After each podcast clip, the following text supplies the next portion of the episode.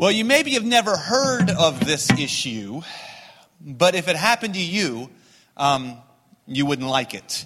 It's called mental disorientation, or more correctly, spatial disorientation. Let me show you a picture of it, okay?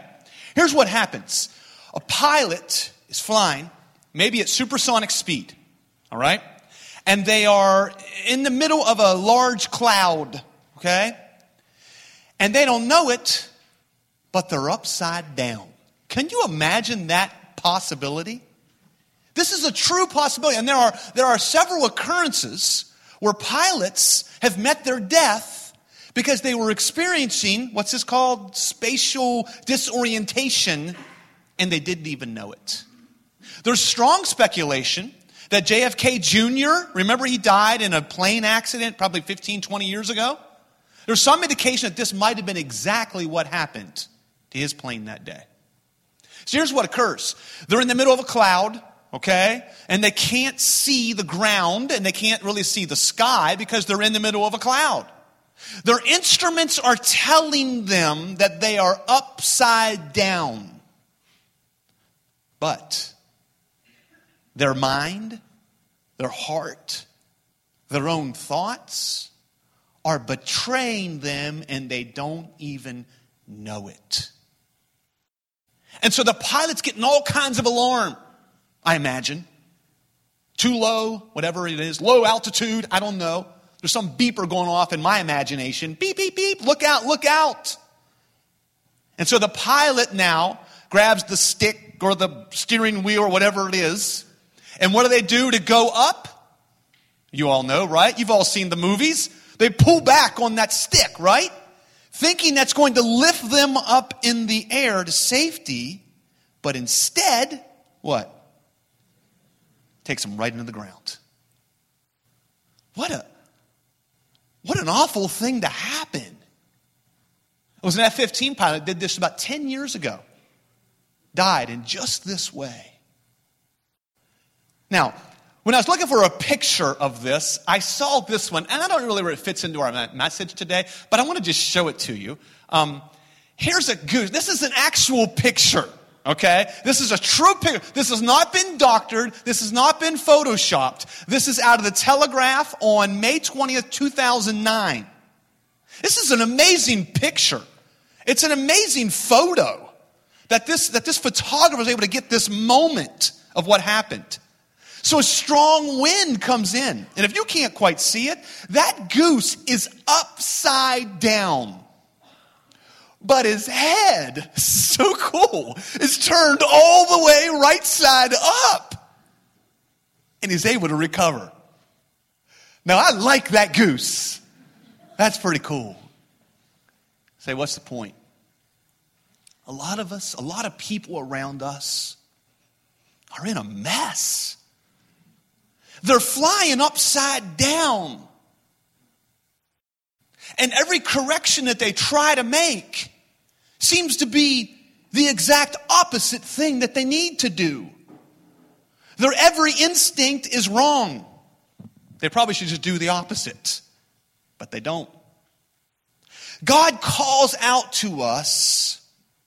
God is our instrument panel through His Word telling us what we need to do, how we need to respond. Do we respond to God's instrument panel?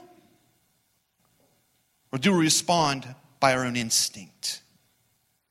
Particularly in the area where I want to talk about for the next couple of weeks and into months is in the area of our relationships. And we're going to get real personal together for the next couple of weeks. We're going to talk about our relationships. And we're going to come into your home and deal with those relationships. And I want to challenge you to, to follow God's commands, to follow what God calls us to, even when it doesn't seem to make sense. Even when your every instinct is saying no, listen to God. Be like the goose, I guess, and keep your head on straight. and respond to the Lord. Because you know what? Families and marriages are in trouble. You know, I thought about throwing statistics up on the screen here so you can see that, but we've all heard it to death. Ad nauseum, we've heard about how the divorce rate is this and how that in the church is, is greater or the same as outside. And we see the, the, really the dissolution of family and marriage. It's all over the place. It doesn't take a number or a chart to convince you that marriages and families and relationships and moms and dads and kids, we're hurting and we're hurting one another. And we need to respond to God's word. Go with me in your Bible. Open up your Bible this morning. I'm going to start today in Ephesians chapter 5. And I want us to understand that all around us, we are seeing the standards and the ideas of the world system being played out. We are seeing the kingdom of the world being lived in relationships. And we're seeing the wreckage of it. If anything, if anything, I can see where God is going to use. I believe God potentially could be using what we're experiencing in our culture to wake up our world. Because out in the kingdom of really the world, Many people have completely abandoned God and his instrument panel. And they are quickly seeing that family and marriage and parenting doesn't work. Not according to their system. So, in the middle of that dust, in the middle of that cloud, there could be a group of believers there could be a group of followers of Jesus who are like a city on a hill, who are like a, like a light in a dark world, that are displaying what God calls us to. You see, there is a kingdom of this world, and there is a kingdom of God. And what I want to do today is, is start us down this path of talking about relationships in God's kingdom. And I want us to talk about what God's plan is for our relationships, some of the most sacred and special relationships in your life. We're going to talk about your relationship with your husband, your relationship with your wife, that marriage relationship. We're going to talk about your relationship with your parents, children in the room. We're going to talk about parents' relationship with their children and how they are to operate. Because God's plan is that our homes would be lighthouses. Now, our homes aren't going to be perfect, far from it, but they represent Christ and His church. So you're in Ephesians. I just want to show you, just give you an idea of where we're headed. I've got some dates on your worship notes. If, you're, if you want to follow along with us for the next couple of weeks, you can see what we're going to be talking about. Today, we're going to talk about general relationships and, and really the, God's plan, God's kingdom relationships. In two weeks, on the 21st, we'll start into Ephesians chapter 5, verse number 22. We're going to talk about wives and what God's plan is there for the wife in the marriage relationship and how that's to function and how that, that relationship is to impact her life and how she can respond to her husband. Then we'll go a little further and we'll talk to husbands in verse number 25 of Ephesians chapter 5, where it says, Husbands, love your wives. And we'll talk about what that means and how Jesus is the example and the model.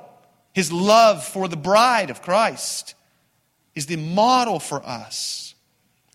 After that, we'll talk about the permanence of marriage and how it represents Christ in his church and how divorce is a never, never for us as believers. Then we'll turn the page and get to Ephesians chapter 6. We'll talk about children.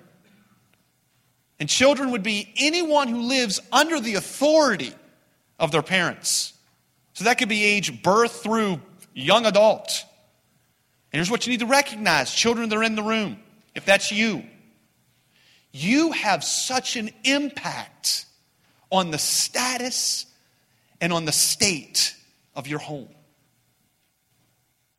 You, you have no, there's no way that most children have any kind of an idea the impact that you have on your home.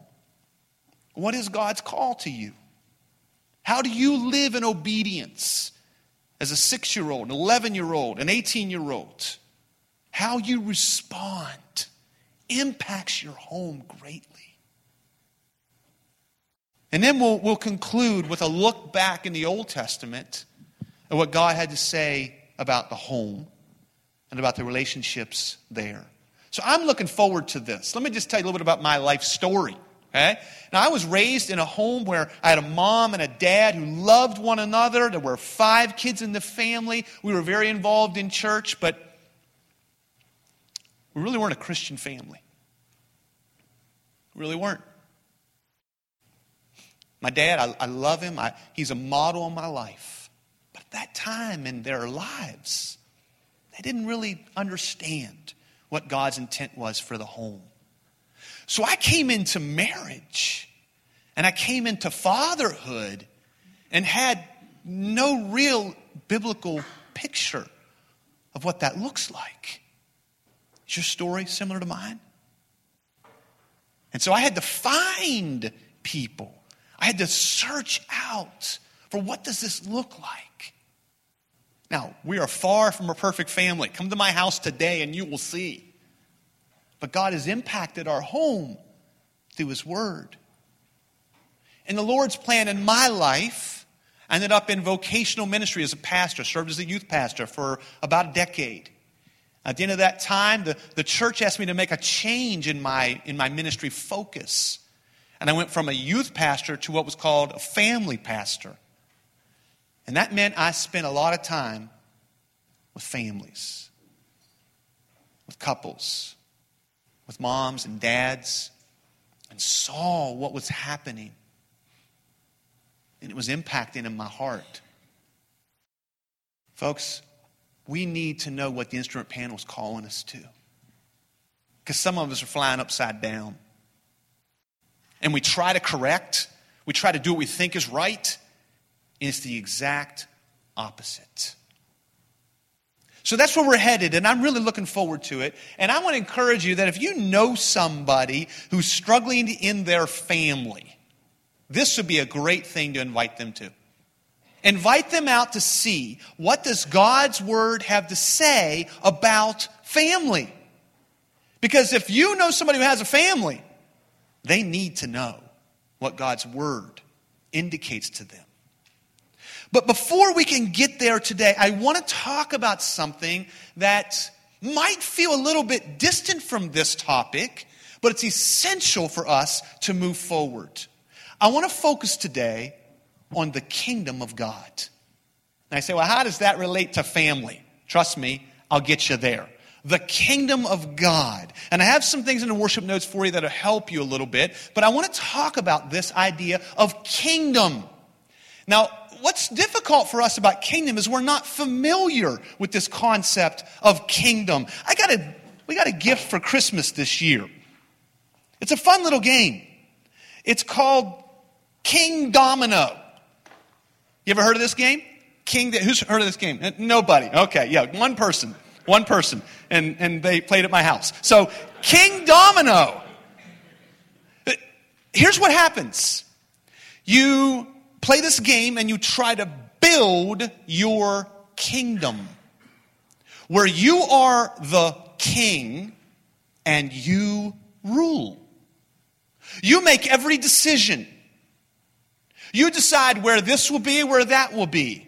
Or you can decide to exclude a piece. You play through the game, and you are the ultimate ruler. That's what a king is. You see, we don't live with a king. As a matter of fact, our country was born in rebellion against a king. Think about that. But oh, we all understand kingdom. or queendom where I rule. You see, the kingdom of God is the realm of God's rule. It is the realm of, of God's control. It is everything that, that is under God's sovereign control. And what I want us to do today, I want to take a few minutes and talk about the kingdom of God. And I want us to understand, I want us to see that we live in a world that has its own kingdom and it is opposed to the kingdom of God.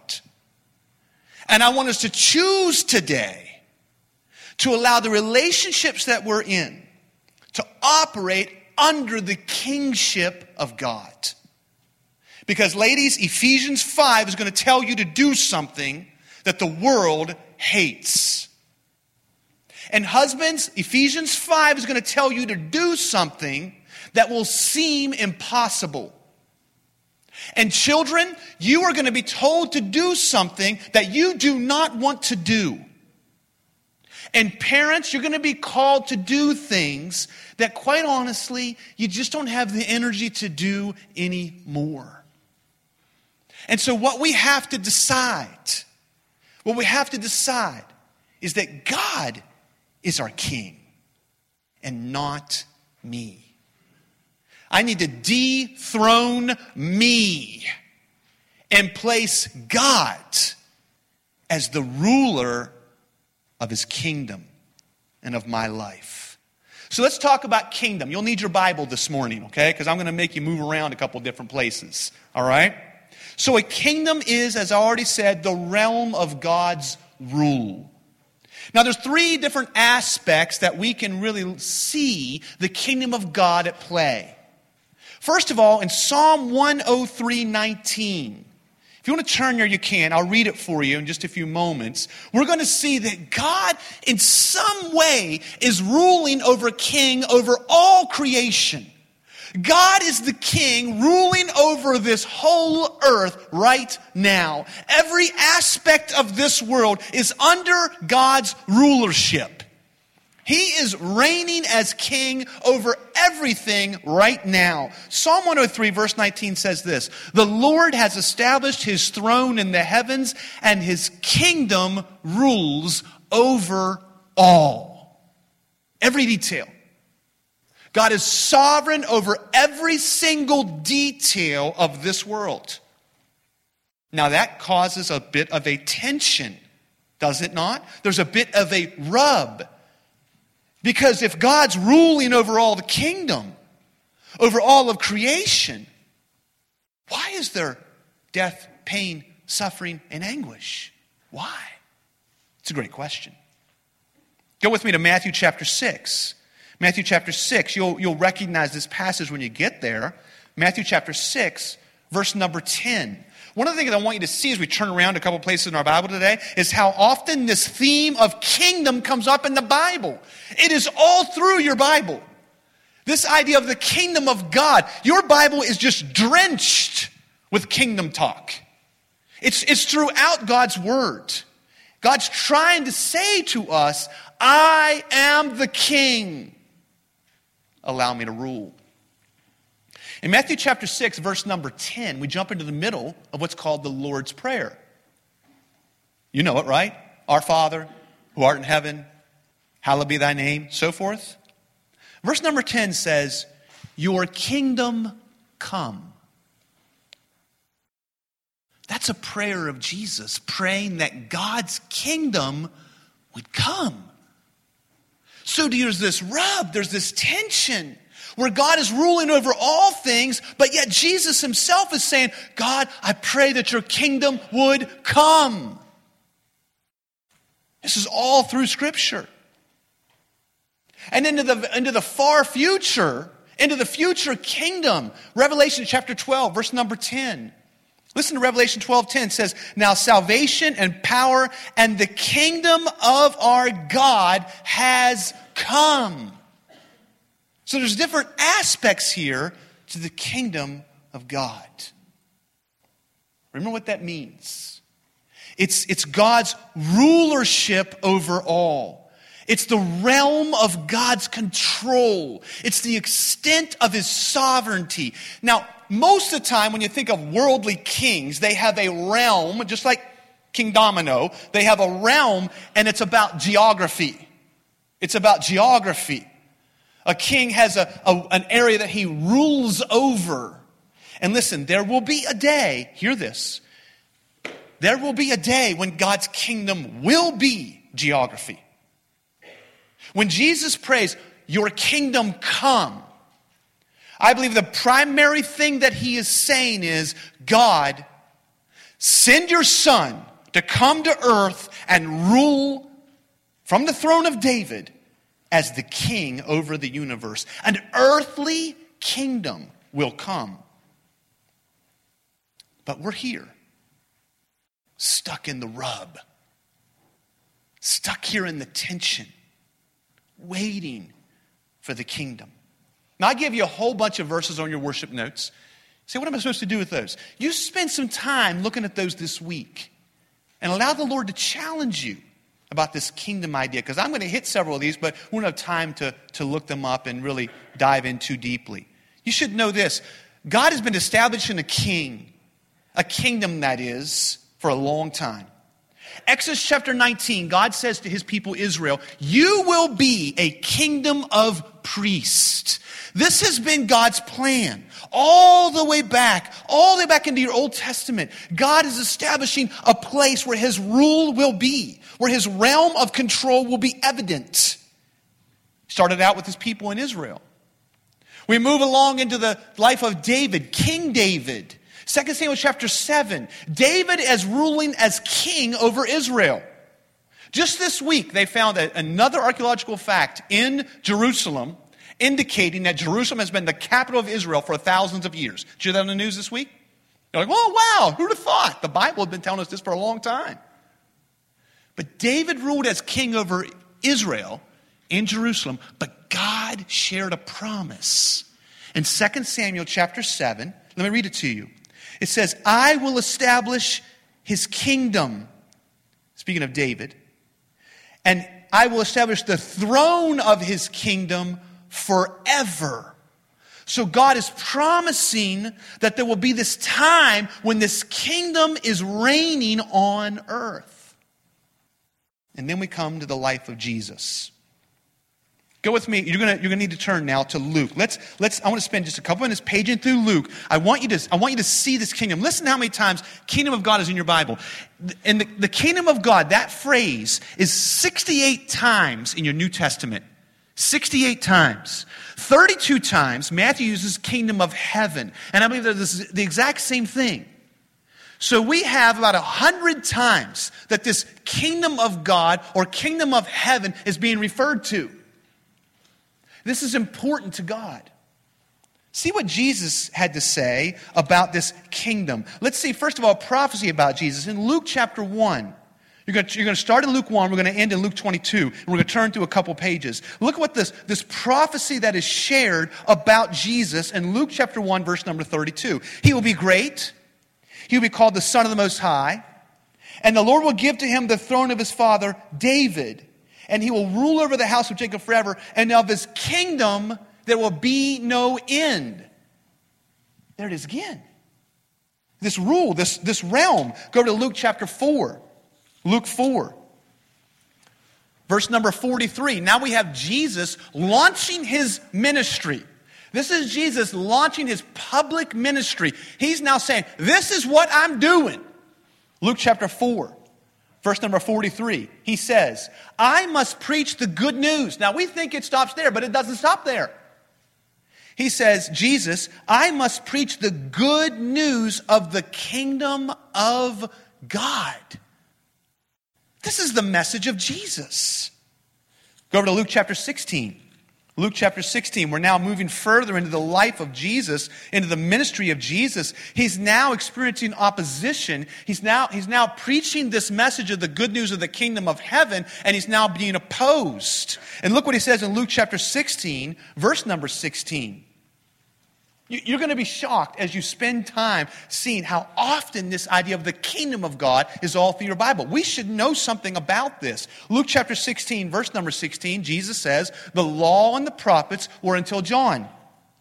Since then, the good news of the kingdom of God is preached, and everyone forces his way into it. Now, commentators and biblical scholars struggle over that phrase. It's very hard to translate this phrase into English. Here's what it means. Here's what it means. I'm going to just give you an idea what it is.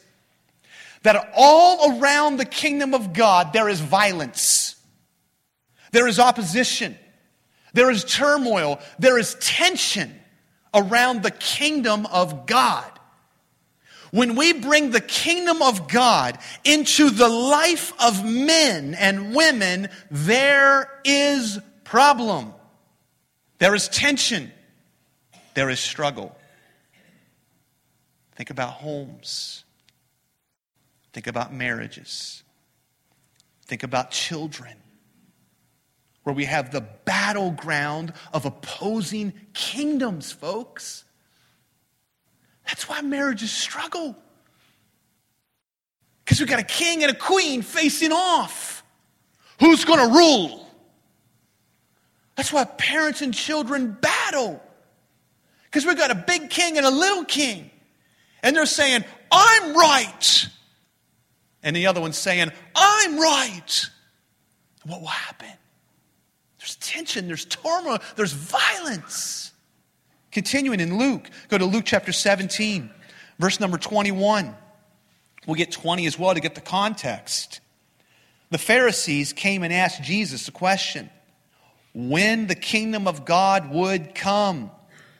That's the, that's the, folks, that is like the, the beating question in the heart of the Pharisees, of the people who understood the Word of God, who understood, in some sense, the Old Testament, that God was going to bring a kingdom. And, but they misunderstood the fruition of this kingdom. And so now they're saying, is now the time when the kingdom of God would come? And look at Jesus' answer. The kingdom of God is not coming in the ways that can be observed. They're not going to say, Look, here it is, or there. But behold, the kingdom of God is in the midst of you, right here among you. You know what Jesus is talking about there? Himself. He's saying, I am here. I am the king.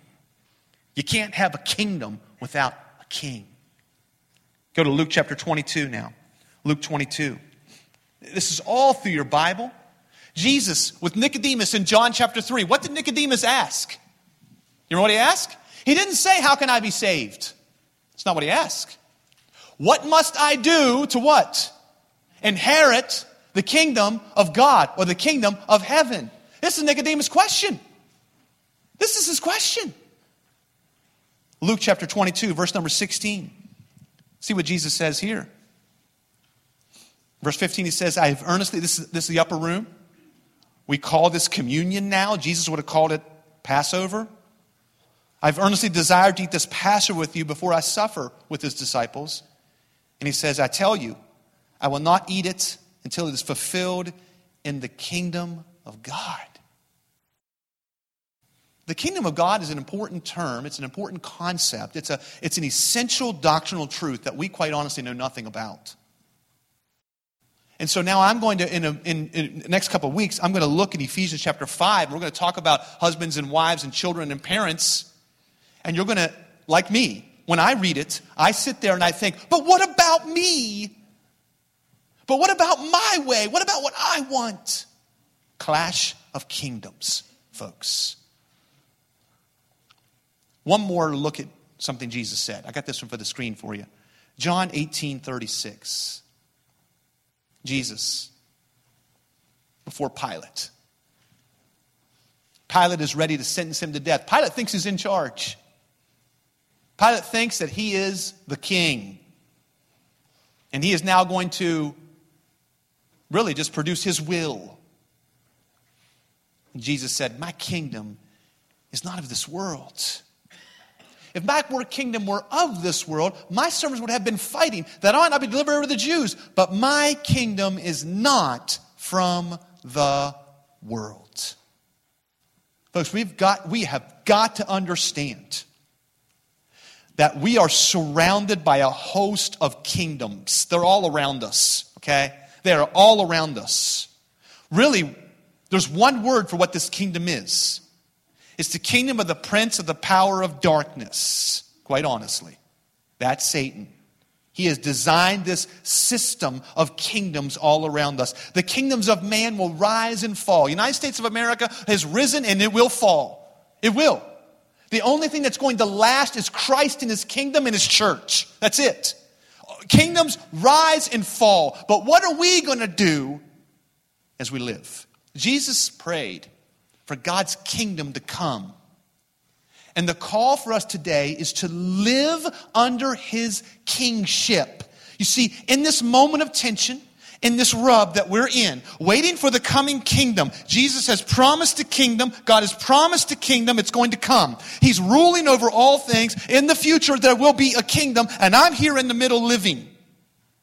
And my role now is to willingly place myself under the loving care of the Father and his kingdom. You sang this there will be justice, and all will be new. And every heart is longing for their king. Remember singing that just a few minutes ago? You did. You did. You cried out in the rub. You cried out in the tension. Oh, justice, I want you. Oh, newness, I want you. Oh, king, I want you. Let's bring it home. Let's bring it home. Two things about kingdom that I want to make sure we say today. The first is this we need to, we need to understand God's kingdom rescued. That God rescued his kingdom, and that the rescue was shocking. What it took for God to rescue his kingdom was shocking. That God was willing to do what had to be done to rescue his kingdom. See, the kingdom tension was great. God ruling, man sinning, only one solution the Messiah to come. Let me give you a verse up on the screen. It's from Colossians chapter 1. It's another kingdom verse. In verse number 13 and 14, you can turn there or look right up at the screen. It says this that Jesus has delivered us from the domain of darkness and transferred us where? Oh, there it is again. To the kingdom of his beloved Son. He has transferred you. And there's joy there. We sang about our good, good Father tonight. Do you remember saying those words? See, that's the beauty of this kingdom of the beloved Son. The king on the throne is my adopted father. What, what a pleasure that is. I'm his son, and he's on the throne. Maybe your dad was a nobody. Maybe you don't know your father. I don't know your story. Your adopted father, your heavenly father, is ruling the kingdom, and you've been transferred there through the rescue of Jesus Christ. Kingdom rescued. I just ask you this question. Just put, put this way in your mind. Think about this week. Is the kingdom life that you're living, the kingdom, the kingdom response that you are living out in your home, how does it align with the cost that was paid? Consider the cost of what God did to rescue his kingdom. And then look at that compared to the kingship of God in your life. Do they align? Is there some reconciliation there that you can understand, that you can grasp?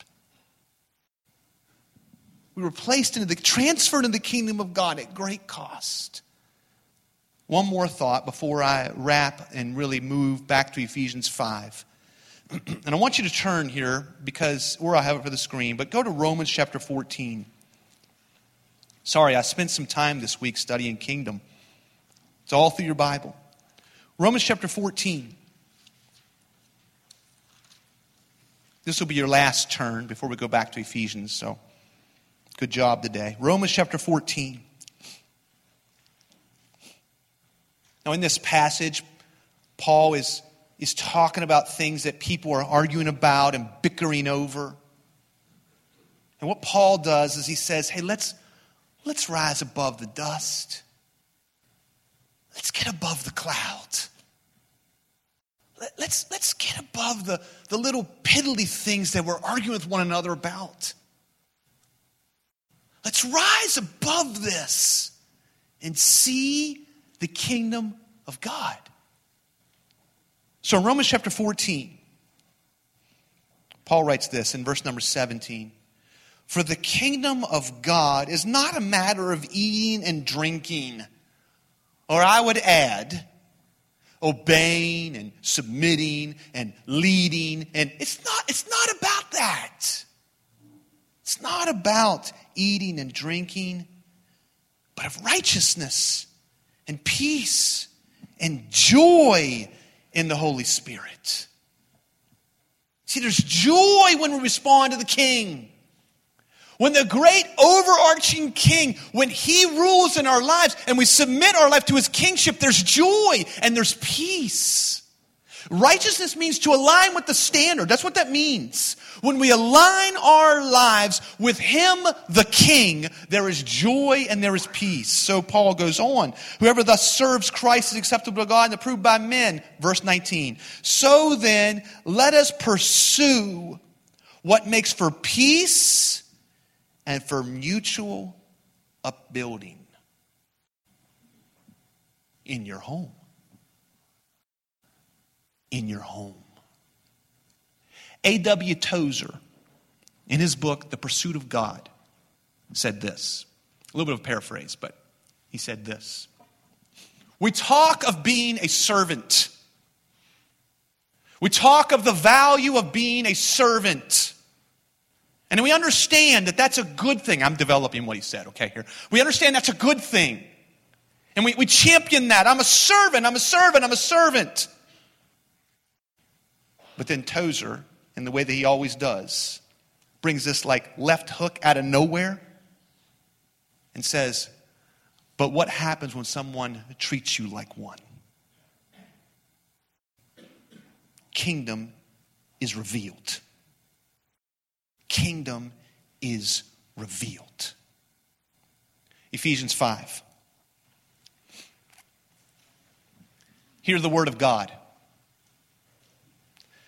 Consider the opposing kingdoms that rule all around us. Understand the things that I'm going to say in two, three, four weeks. If the wrong person walked in here, they'd probably throw me on the ground, beat me up, and drag me out of here, right? It's the clash of kingdoms.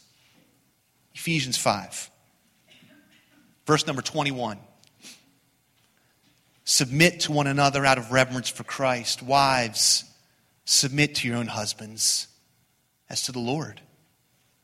For the husband is the head of the wife, even as Christ is the head of the church, his body, and is himself its Savior. Now, as the church submits to Christ, so also wives should submit in everything to their husbands. Husbands, love your wives as Christ loved the church and gave himself up for her, that he might sanctify her, having cleansed her by the washing of water with the word, so that he might present the church to himself in splendor without spot or wrinkle or any such thing, that she might be holy and without blemish. In the same way, husbands should love their wives as their own bodies.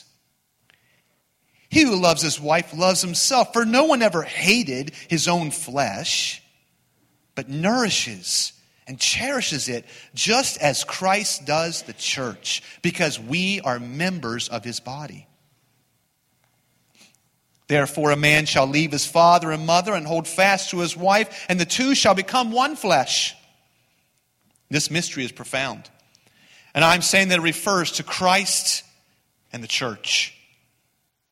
However, let each one of you love his wife as himself, and let the wife see that she respects her husband. Children, obey your parents in the Lord, for this is right. Honor your father and mother. This is the first commandment with a promise that it may go well with you and that you may live long in the land. Fathers, do not provoke your children to anger, but bring them up in the discipline and instruction of the Lord. Folks, that's the instrument panel. That's it. There may be alarms going off in your head right now. Beep, beep, beep, pull up. You better make sure you're right side up. Don't respond instinctively. No. It's not our instincts that are right here, it's God's word that is true. We'll walk through this together. And I trust God will use it in your life. And I promise you that when we seek out His kingdom and His righteousness, all these things will be added unto you. Did you know that kingdom was there last week? When Pastor Billy preached out of Matthew chapter 6, verse 33, there it was. I sat there thinking, kingdom again. Seek his kingdom and his righteousness.